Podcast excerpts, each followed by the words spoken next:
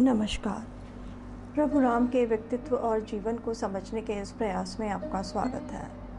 यह वार्तालाप श्रृंखला राम को जानने समझने और मन में बसाने के लिए है इसमें मैं योगिता पंत अपने मार्गदर्शक एवं गुरु अनिल चावला जी के सम्मुख जिज्ञासा प्रकट करती हूँ और वे समाधान करते हैं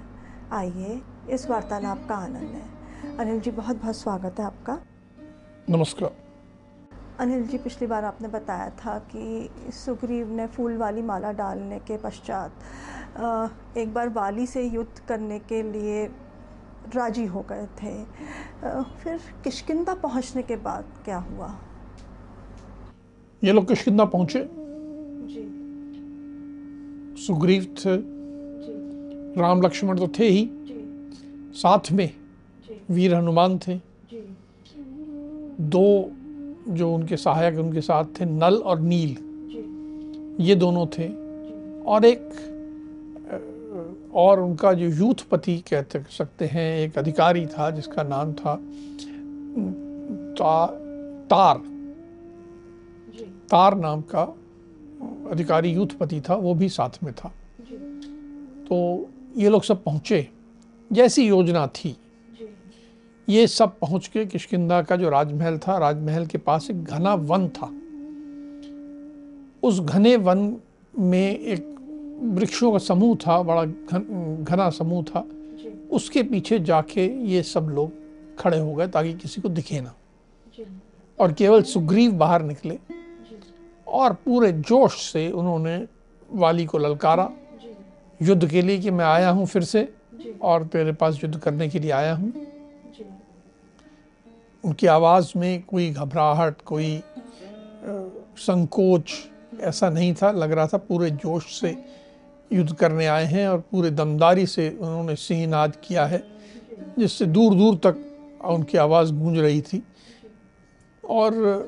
सब करने के बाद धीरे से उन्होंने फिर राम से पूछा कि भाई मैंने ललकार तो दिया है जी अब लेकिन काम आपको करना है जी हम्म, आपका धनुष बाण तैयार है ना जी तो राम ने उन्हें आश्वस्त किया जी कि मेरा धनुष बाण तो तैयार है जी तुम भी अच्छे दिख रहे हो जी पूरे अपने अ, अच्छे स्वरूप में दिख रहे हो और तुम्हारे गले में अब माला डली हुई है जो बिल्कुल एक अलग शोभा पा रही है तो अब इस तरह की दिक्कत का प्रश्न नहीं उठता जी आज वाली का ये अंतिम दिन होगा जी वाली आज के बाद जीवित नहीं रहेगा ये मैं तुझे तुम्हें आश्वासन दिया है और पुनः देता हूँ पर अब तुम युद्ध में अपना मन लगाओ मतलब युद्ध तो तुम्हें करना ही है जी वाली का अंतिम दिन है मैं वाली को मारूंगा पर तुम जिस काम के लिए आए हो उस पर अपना ध्यान लगाओ जी और ध्यान लगा के पूरी तरह करो तो इनने बार बार फिर वही ललकारा वही जोश से वही सिंहनाद किया इससे सब और दिशाओं में इनकी आवाज़ गूंजने लगी जी तो अ, सुग्रीव का सिंहनाद सुनने के बाद उनके परिवार वालों की या वाली की क्या प्रतिक्रिया थी जब ये हुआ जी उस समय वाली अपनी पत्नियों के साथ जी अंतापुर में था जी उसकी जो महारानी थी जी जो प्रमुख थी सब पत्नियों में जी उसका नाम है तारा जी और वो बहुत समझदार थी वो उसके वाली उस समय उसी के साथ था जी वाली ने ये ललकार सुनी तो एकदम उठ खड़ा हुआ जी और चलने लगा जी वाली को तो एकदम क्रोध वाली का चढ़ गया उसके ऊपर जी सीधा अ, रोश में आ गया कि ये फिर से इस कैसे सुग्रीव आ गया है जी और मुझे अब इसको फिर मार के भेजना है जी ये उसके मन में आया लेकिन वो जो उसकी पत्नी थी जी तारा तारा उठी और उसने वाली को अपनी बाहों में भर लिया जी और कहा कि आज आप मत जाओ आज बस अपना क्रोध आप त्याग दो जी और आप रुक जाओ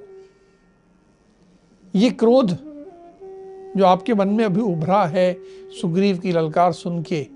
उसका सिंहनाद सुन के उसको आप त्याग दो जी ये क्रोध मत करो यह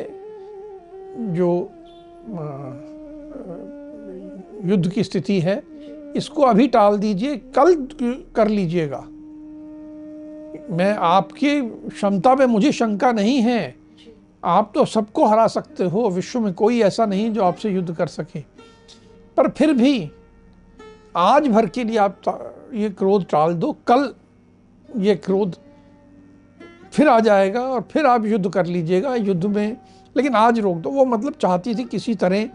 मैं इस परिस्थिति को टाल दूं और दोनों भाइयों के बीच का युद्ध टाल दूं तो वो तारा वो क्यों रोक रही थी वाली को युद्ध में जाने से उसके मन में क्या चल रहा था तो जैसे मैंने कहा वो टालना चाहती थी हाँ, जी लेकिन उसने अपनी बात समझाई भी जी उसे मालूम था कि वाली को बात पूरी समझानी पड़ेगी कारण क्या है उसने कहा कि देखिए ये सुग्रीव अभी अभी आपसे पराजित होकर गया था जी कुछ क्षण ही हुए हैं गया था और वापस आ गया है जी ये साधारण बात नहीं है पराजित व्यक्ति इतनी जल्दी नहीं आता जी निश्चय ही उसके साथ कोई और आया है उसको किसी का सहारा मिल गया है कोई उसका प्रबल सहायक बन गया है जो उसके साथ एक आया है उससे खतरा बढ़ गया है कभी भी जैसे मैंने पहले भी कहा एक और एक ग्यारह होते हैं जी यहाँ भी तारा समझ रही थी कि अकेले सुग्रीव आया है जी तब तो कोई बात नहीं है लेकिन वो किसी के साथ आया है जी तो एक और एक ग्यारह वाली बात पुनः आ जाती है जी और इसलिए परिस्थिति को समझ के फिर युद्ध करने जाना उचित होगा जी सीधे युद्ध में जाना ठीक नहीं होगा जी सुग्रीव के बारे में जी वाली का भाई था तो निश्चय ही तारा पूरी तरह जानती थी सुग्रीव को जी उसने कहा सुद- सुग्रीव मूर्ख नहीं है सुग्रीव बहुत बुद्धिमान व्यक्ति है जी उसकी कार्यकुशलता भी बहुत अच्छी है वो राजा भी रहा है और बहुत कार्यकुशल राजा है उसने अगर किसी से मित्रता भी की होगी जी तो बहुत सोच समझ के की होगी वो हर किसी से मित्रता करने वाला व्यक्ति भी नहीं है उसने जिससे मित्रता की होगी वो निश्चय ही बहुत योग्य व्यक्ति होगा और ऐसे योग्य व्यक्ति के साथ यदि वो आया है तो कहीं ना कहीं खतरा बहुत गंभीर है इसको समझने की आवश्यकता है जी और फिर उसने एक बात और कही जी वाली और तारा का एक पुत्र था जिसका नाम था राजकुमार अंगद जी तो तारा ने कहा राजकुमार अंगद वन में गए थे जी वहाँ पर उन्होंने गुप्तचरों से सारी जानकारी ली जी और ऐसा जानकारी में आया है कि दो राजकुमार जो कि दिखने में बहुत सुंदर हैं जी जो कि बिल्कुल उनके शरीर ऐसा है कि मनुष्य रूप में कोई सिंह है जी ऐसे दो राजकुमार सुग्रीव से मित्रता करने सुग्रीव को ढूंढते हुए आए हैं उनके बारे में जब पता किया तो पता लगा कि वे इक्ष्वाकु कुल के हैं जी और महाराज दशरथ के पुत्र हैं जी दोनों हर प्रकार के अस्त्र शस्त्र से भी लैस हैं जी और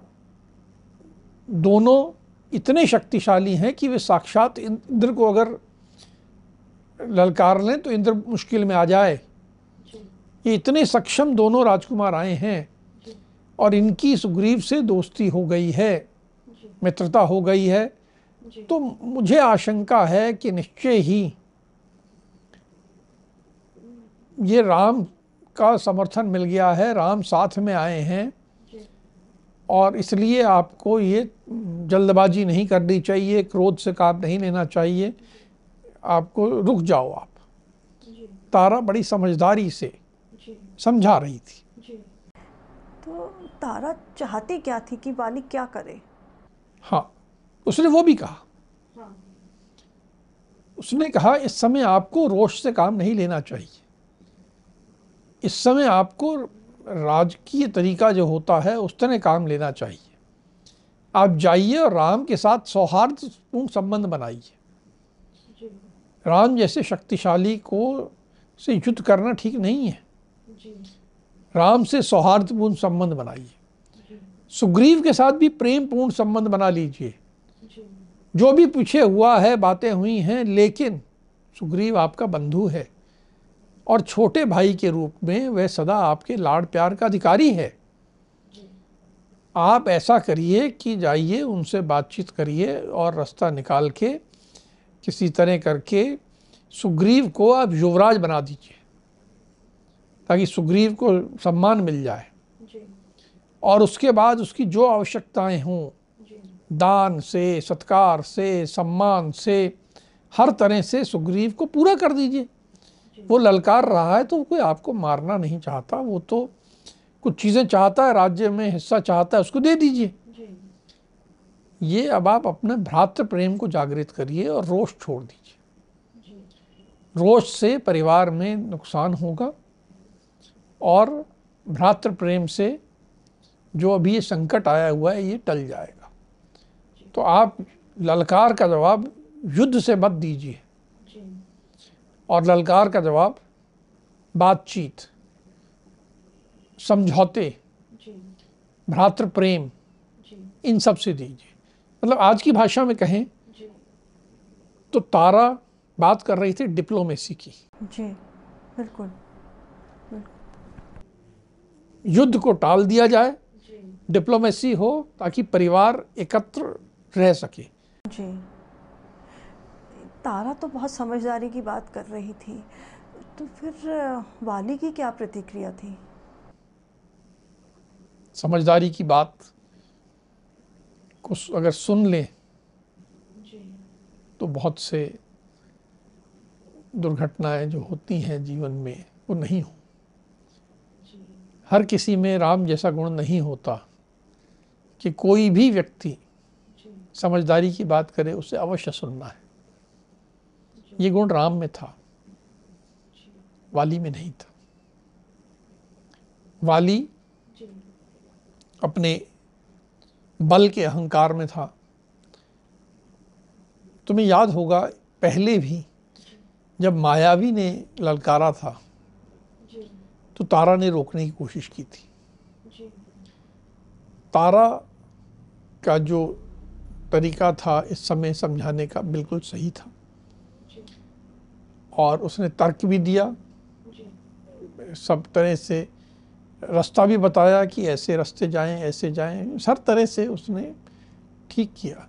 जी लेकिन वाली की एक कमज़ोरी थी जी वह कमज़ोरी सुग्रीव भी जानता था जी और राम भी समझ गए थे जी और इस बार वाली ने खुद कही कि यदि कोई मुझे ललकारता है जी तो मेरे लिए उस ललकार को अनसुना करना असंभव है जीवन में जी हमारे साथ आज भी होता है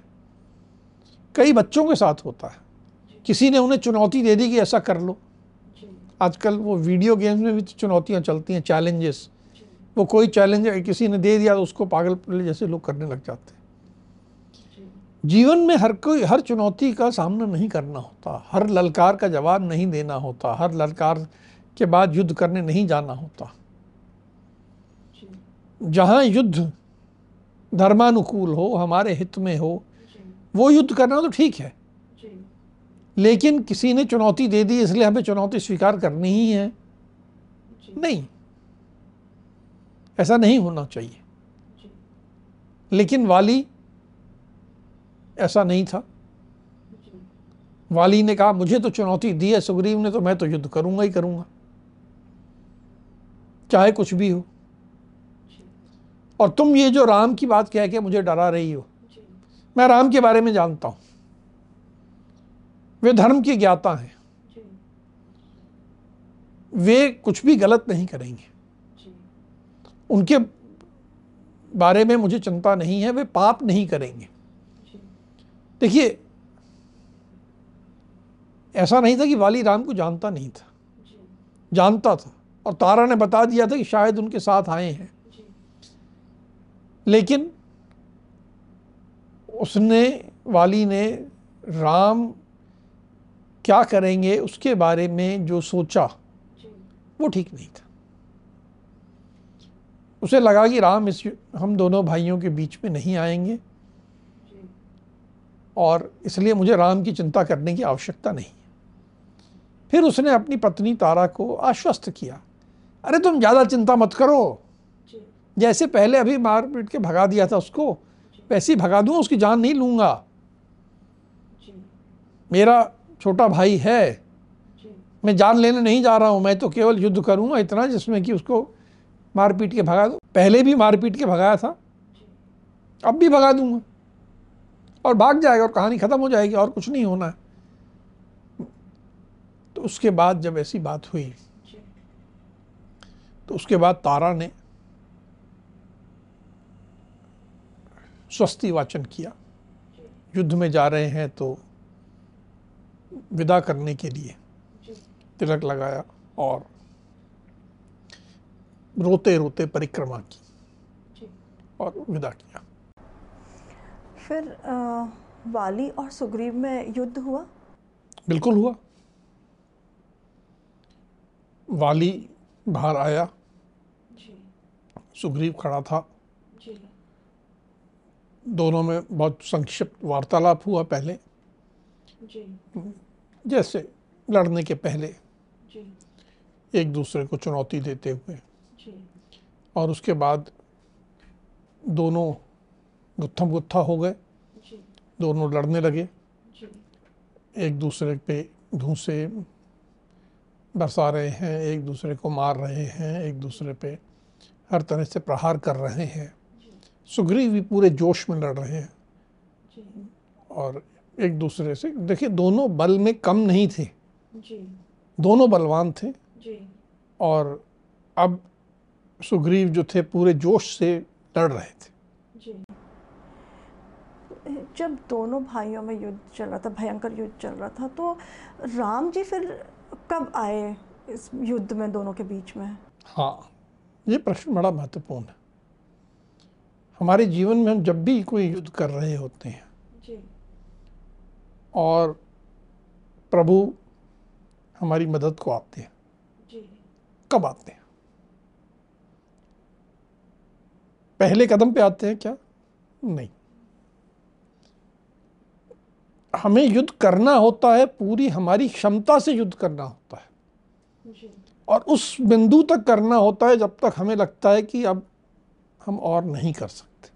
जी तो राम ने देखा जी देखते रहे कि सुग्रीव युद्ध कर रहे हैं अच्छे से कर रहे हैं तो करने दीजिए जब वो बिंदु आया कि उन्हें ये विश्वास हो गया कि सुग्रीव अब थकने लगे हैं अब इनकी और युद्ध करने की क्षमता नहीं रही है जी तो राम ने वहीं पीछे छिपे हुए थे जी छिपे हुए से थोड़ी सी ओट से बाहर आए अपने बाण पर तीर चलाया जो बिल्कुल मारक तीर था और वह तीर सीधा जाके वाली के वक्षस्थल में लगा और वक्षस्थल से खून बहने लगा और वाली स्वाभाविक है नीचे गिर गया वाली अब मरणासन था वाली ने देख लिया था कि ये तीर मारने वाला मुझे कौन है जी सुग्रीव भी समझ गया था कि अब ये तीर ने अपना काम कर दिया है जी तो युद्ध उस बिंदु पे समाप्त हुआ जी इसके बाद राम वाली के पास आए जी और उनके बीच में एक लंबा वार्तालाप हुआ जी जो वार्तालाप हुआ उसे हम अगले प्रकरण में लेंगे जी आज हम यहीं तक बात करें अनिल जी एक जो बहुत महत्वपूर्ण बात उभर के आती है इसमें एक जो तारा का व्यक्तित्व है वो कितनी समझदार महिला थी उसने प्रयास किया कि ये रुक जाए मुझे लगता है कि अगर इस तरह की समझदारी की कोई बात करता है और हम उसकी बात को ध्यान देते हैं तो परिवार हो वो या फिर कोई बिजनेस में भी कोई ऐसे अ, हमें अच्छी सलाह देता है उसकी सलाह हम मानते हैं तो परिवार हो या बिजनेस हो वो टूटने से रुक जाता है बिखरने से बच जाता है बिल्कुल ठीक कह रही हो कई बार अहंकार जी के कारण कि मैं तो बड़ा ऊंचा हूँ मैं बहुत बुद्धिमान हूँ जी व्यक्ति अच्छी सलाह को नहीं सुनता जैसे वाली ने नहीं सुनी जी जीवन में होता है कई बार आदमी ऊंची पद पे बैठा होता है तो नीचे पद वालों की नहीं सुनता जी पति पत्नी की नहीं सुनते जी कि तुम्हें क्या मालूम है जी यहाँ पर भी वाली ने वो गलती की तुमने दूसरी बात कही कि तारा का व्यक्तित्व जी एक बात समझने की है कि वाल्मीकि रामायण में जितनी जी स्त्री पात्र हैं जी सब के सब बहुत सशक्त व्यक्तित्व वाली हैं जी केवल सुंदरता हो उनकी और कुछ नहीं हो ऐसा नहीं है जी वे सब कहीं ना कहीं गुणवान हैं जी समझदार हैं विद, विदुषी हैं जी जैसे तारा ये धर्म की बहुत बड़ी ज्ञाता थी जी समझती थी और इसका बाद में भी जो उसने जो भूमिका अदा की जी वो बहुत ही विलक्षण है बहुत ही खास है जी अब हम आज की चर्चा को यही विराम देते हैं अगली कड़ी में राम के जीवन से जुड़े कुछ अनछुए पहलुओं के साथ हम दोनों फिर उपस्थित होंगे राम राम राम राम